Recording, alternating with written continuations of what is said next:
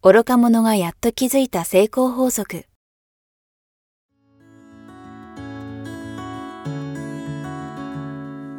学校に行けない子供たちから、オリンピック選手をはじめとするアスリート、企業経営者、マネージャー、新入社員、メンタルサポーターとして20年間にわたり、講演、研修を行ってきた成田義則が、今と未来を変える人生哲学の話をお届けします。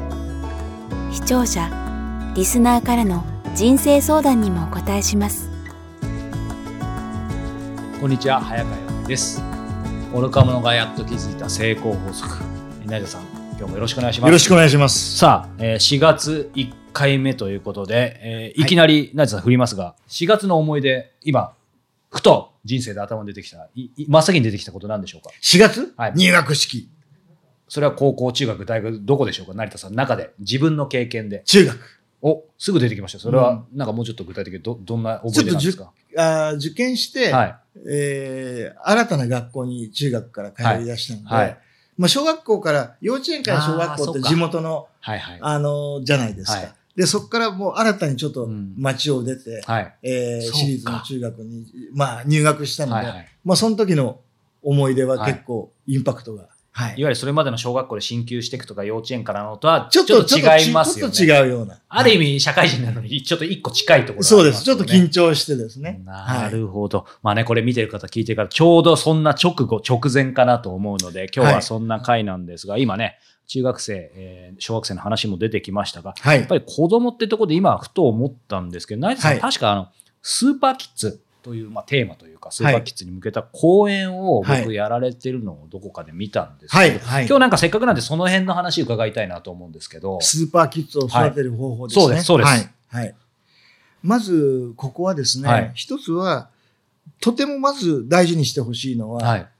お父さんとお母さんが、うんこの子が二十歳になるまでに、はい何を伝えようかっていうところを共有してほしいんですは。何をインプットしてああ、げるかはい。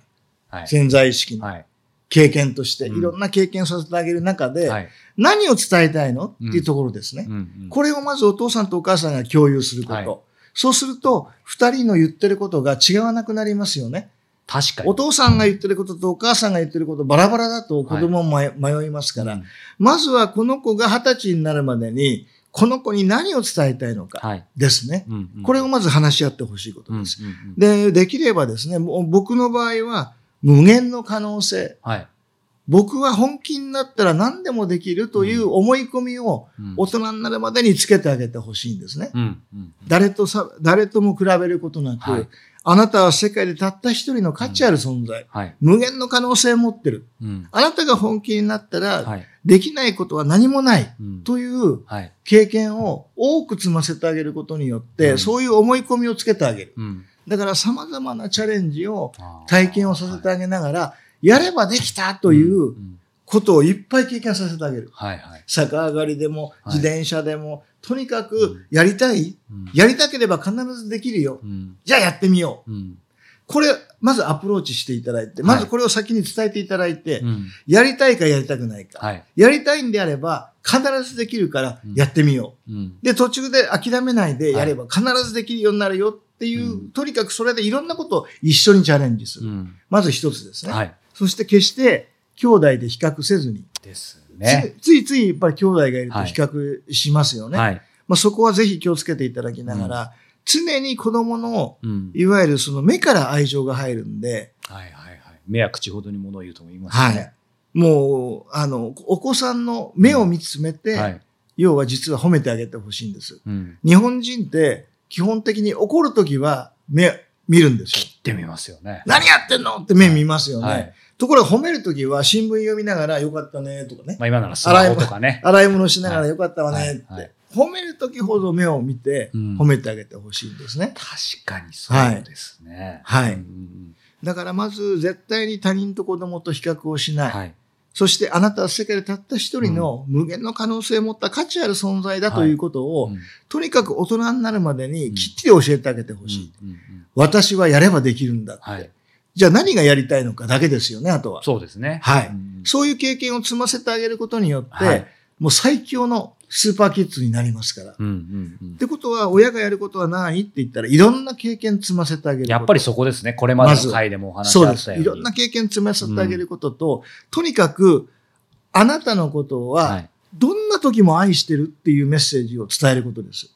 あどんな時もですよね。どんな時も。はい。大体、えーいいことをしたら親は褒める。うん。条件付きじゃダメってと悪ですねいことをしたら怒る。はい。ですよね。うんで、これ、怒るのいいんですよ。はいい、いんですが、どんな時もうん、実はあなたが大事なんだ、い愛してるんだっていうことをうん伝えることが大事なんですよ。まずそこなんです。うんうんじゃないと、親の顔色を伺っうんて、確かに。親に、子供って親に愛されたいのでね、うん常に親に愛されたいから常にいい子ぶっちゃうはい。可能性がある。これ一番怖い。いうんやいい子ほど実は怖いっていうだから、うちの子に限ってとかそこなんですよ。そうそうそう。もうやんちゃな方がまだ安心。あの、常にいい子を演じてしまうと、どっかで破綻するので。なので、その、そうだな、これラブゲームっていうゲームがあるんですが、はい。子供がちっちゃい頃にですね、はい。お父さんが、例えばね、お父さん、お父さんがね、君のことを、ね、どれぐらい愛してると思うって、うん。これぐらいとかね、はい。これぐらいとかね、え、こんなもん、んもっとじゃない？とかって言って、もういとにかくすごい愛してるってことを伝えていくんですけど、うんうんあ怒るとき、はい。お父さんが怒って、お前外に立ってなさいって、うんね、反省しなさいって怒った時もどれぐらい愛してるって。うん。怒った時もこれぐらい。はい。怒った時もこれぐらいだよって。うん要は、常にはい怒る時も、要は褒める時も、うんどっちも愛してる。うん。ど、どんな時もあなたを受け入れてる。うんっていうことを伝えることです。うん。条件付けじゃなくて、うん無条件であなたが大事だっていうことですね。うん。なので、例えば常に怒る時も、僕は、ね、お父さんは、お前が本当に大事だよって、うん本当に愛してる。うんもう世の中で一番大事だよって。うんね、まあ一番って言うと奥さんもいるからね、うんはい 弊害があるかもしれない。はい。もうとても大切なんだって。はい自分よりも大事なんだよって。で、必ずそういう前置きを入れて、うんだけど今日の君の行動、はい。行為うんはお父さん反対、賛成できないなとか、うんうんまあそういう形で起こってほしいんですよ。うんうんうん要は、まず、はい頭から人格否定じゃなくて、ね。まずあなたを認めて、はい。大好きなメッセージを入れて、うんそして今日の行動を一緒に考えてみようよって。うんどう思うって。うんまあ、常にそうやって接してほしいんです。まあ、その行動とまた切り離すってことも必要そういうことですね。はいそういうことです。そして、うん常に断るごとに、お前はすごいなと。うんお前は天才だってう。ん常に口癖のように言ってあげることですね。うんうんうんあの、孫正義さんのね、はい。あの自伝を読むとね、彼のお父さんが断るごとに、お前は天才だってうん本気で言ってくれたと。うんそれが今の僕につながってるっていう文言があるんですけど、まさに、要は人生思い込みっていう話をしましたよね。そうですね。はい。要は、ちっちゃい頃にうん親を入れ、言われたこと、親から言われたことって、うんすごく潜在意識に深く根付くんですよ。はい。なので、とても大事なんですね。うん実は親の言動で子供の人生決まるぐらい大事なんですよ。本当そうですね。すごく。だからうん学校の先生も、うんもう、あの、何でも、あの、幼稚園の先生もそうなんですけど、は子供に対して何を言うか、うん伝えるかっていうのは、実はすごい大事。うんすっごく大事なんです。うんうんだから、何があろうが、はい。私はあなたを、ね、本当に好き、大好き、愛してる、認めてる。うんあなたは無限の可能性。あなたにできないことはない。本気になったら何でもできる。何がやりたい。うんね常に無限の可能性を伝えながら、要は常に無常、無償の愛を伝えてあげる。うんそうすると自信満々の子供に育っていくんです。そうですね。ところが、いいことをすれば怒る。うん悪いことをしたら叱る。はい。だけでは勘違いが起きる。そうですね。親はそんなこと思ってないですよ。はい。はい。親は常に愛してると思ってるから怒るんですよ。うんうんうんところが、勘違いが起こるんですよ。はい要は子供ってやっぱり言葉を添えてあげないと、まだ理解できない。本当ですね。はいうんだから、あなたのこと大好き。だけど、うん今日のあなたは私、本当に困るとかね。うんお母さん、今日のあなたのこの言動は、うん行動はお母さんとても寂しいとうんか、うんいう形で、いわゆる行動に言及して話し合う。うんっていうことを意識するだけで全然変わってきます。うんうん全然変わってきます。実際、まあ、こういう話を今伺ってて今まで成田さんにも伺っててやっぱり思ったのが僕もまだまだなんですけどやっぱり子供に対してとかそういう心がけを、最初ちょっとこう言うのもちょっとこそばよかったんですけど面白いのがこうやってるうちにもう自然と本当にそういう風になってきますし、うん。おもしなんか副次的な効果としては思ったのがその無限の可能性が君にはあるよって子供たちに言ってると、面白いことに自分で発してるんでうん。なんかもう僕もいいとしたおっさんなんですけどなんか自分も、はい。自分にも入ってきますよね。もちろん。もちろん。ん。自分の言葉ってのは全部自分がダイレクトにはい。入ってきますので、うん自分のためにも最高です。そうなんですよ。だからなんかその辺もすごくあの大きいので、本当に今成田さんおっしゃってた自分も変わるっていう意味でも非常に効果あると思いますし、ちょっとそこのところで成田さんにもう一つ伺いたいんですけど、はい。さっきのその、まあ、二十歳になるまでに、はいまあ、夫婦でそのき共有するというか、ありましたけど、あの、成田さんの個人的な考えでも全然構わないんですけど、はい。いわゆる、まあ、二十歳になるまでっていうのは、まあ、一つのね、あの、まあ、成人するまでとか、そういう定義かなとは思うんですけど、よく3歳までにはい。なんだろう、性格が作られるとか、なんか才能はどうこうとか、まあ、例えばいろいろあるじゃないですか。うん。なんかその辺の、まあもちろん年齢的なもので、まあ小さければ小さいほどこういう今日の話もいいとか、やっぱりあるんですかね。そして逆にこれ聞いてるときに、あうちの子も18なんだけどとか、まあ21になったらもうむしろ成人してるからかもしれないですけど、まあもちろんあくまで例えであって、それより遅かったとしても早かったとしても、っていうなんかその辺の話ももう少し聞きたいなと思ったんですけど。そこは全然間に合います。間に合いますか？ただし、3歳までのうんスキンシップっていうのはすごい大事です。あー特にはい男の子特に男の子。っていうのは、うんだあの生物学的にはい。男性と女性どっちが強いと思います？女。性。あ、ですよね。即答してしまいましたが。はい。もうその通りです、ね。実際そうですよね。実際そうです。ん男性の方が実は弱いんですよ。うん。オスの方が。はい。なので男の子は、要はどっちかっていうと、ちょっと突き放して、はい。お頑張れ頑張れみたいな、ありますよね。しがちですよね。実は男の子の方が実はスキンシップ大事なんです。あーお父さんからのスキンシップも。はい。もちろん。はい。特にお父さんからのスキンシップ、うんすごい大事なんですよ。うんお父さんからのスキンシップをいっぱいもらったお男の子っていうのは、自信がいっぱいつくんですね。はい。うん。なので、もう、まあ、男の子であれ、女の子であれ、うんとにかくスキンシップを大事にしてあげること。うんうんそして、例えば兄弟ができると、どうしても下の子に行きがちですよね。そうですね。そう、上の子が焼きもち焼いたり、はい嫉妬したり、寂しくなったり、もういつも妹ばっかりとうんかね。うんあとは、例えば、えー妹が、例えば、お下の子が、はいえー病気がちだったりすると、もうその子ばっかりに行ってしまったり、なりますね。うん、なりますよね。はい兄弟がいた場合ですね。はい。とにかく、じゃあどうしたらいいのって言ったら、必ず、一人一人のうん時間を必ず1日5分でいいから作ることなんですよ。二5分人っきりの時間を。5分でもいいっていうのがポイントですよね。はい。もうこう3分でもいいかはら、二、人っきりで、二人っきりで話す時間、抱きしめてあげる時間を必ず作ることです。そして当然目を見ることですよね。はい。うん。今日何があった？って、うんお母さんもあなたのこと、本当にあなたのおかげで助かってるよ。はい。まあいろんなね、うんあの話をね、はい目を見てしてあげて、常にあなたのこと大事だよっていう、うん1分でもいいからそのメッセージうんを伝えることです。はい毎日。うんうんそれが会えなかったら電話でもいい。うんうん電話でもいい。はい。もう10秒でもいい。はい。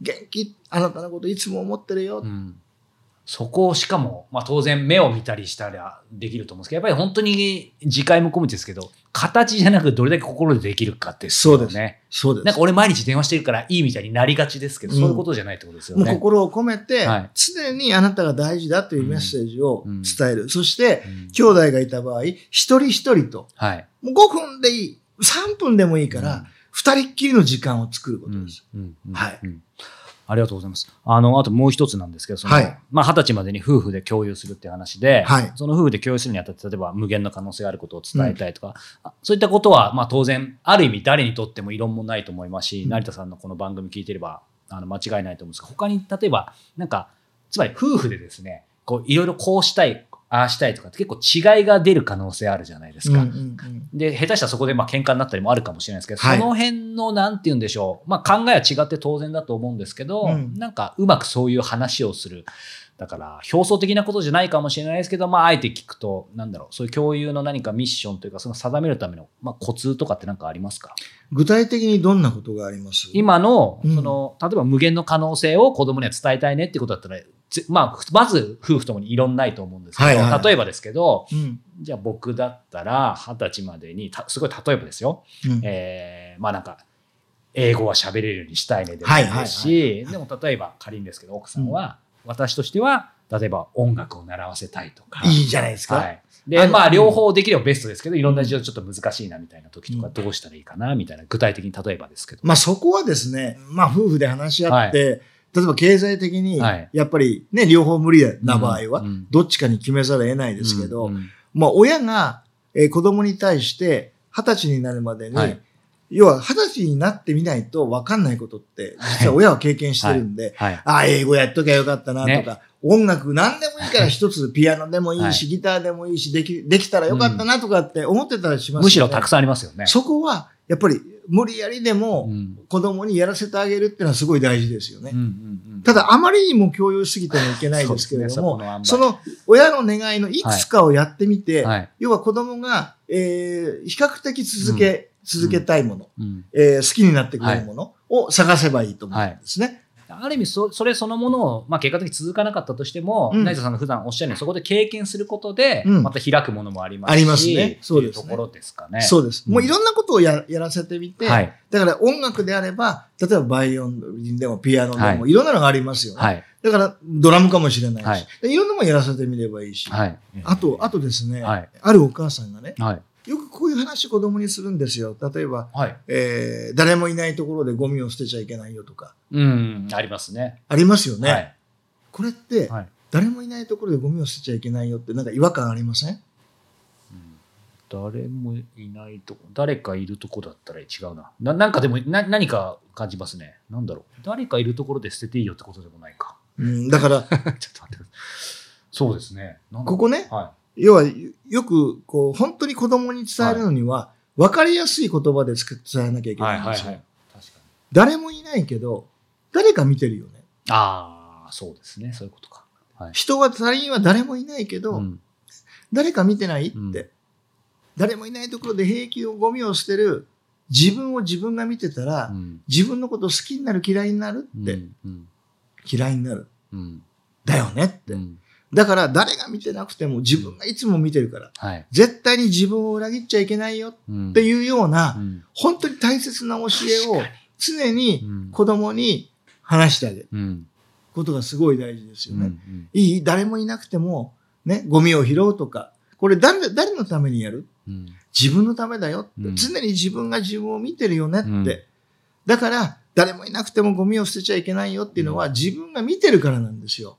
そこを、そこまでちゃんと話してあげないと、子供は勘違いする。そうですね。うん。そしてなんかやっぱそういうの本当にもう5歳、6歳、7歳、8歳、もう20歳までにきちんということで、やっぱりそのゴミだけの話じゃなくて、そなんかつまりそういうのがやっぱり欠けてると人生どっかで外しちゃう可能性がある、そうなんですね。う。だから常に、要は人の目を気にしてうん生きる子になるのか、うんそうじゃなくて、常に自分の、なるほど。ね、自分がどうやるべきかっていうね、うん。自分の理想に向かって、うん。こんな人になりたいなという形で生きる子供になるのかっていうのはすごく大きなギャップがあるんで、ちっちゃい頃から、要は人の目じゃなくて自分なんだよっていうなるほど。ところを、はい。とにかく教えてあげるとかね、そういった価値観をまず夫婦で共有ししておいて、はいはい。で、常に断るごとにお父さんからもお母さんからもそういうメッセージ、うん。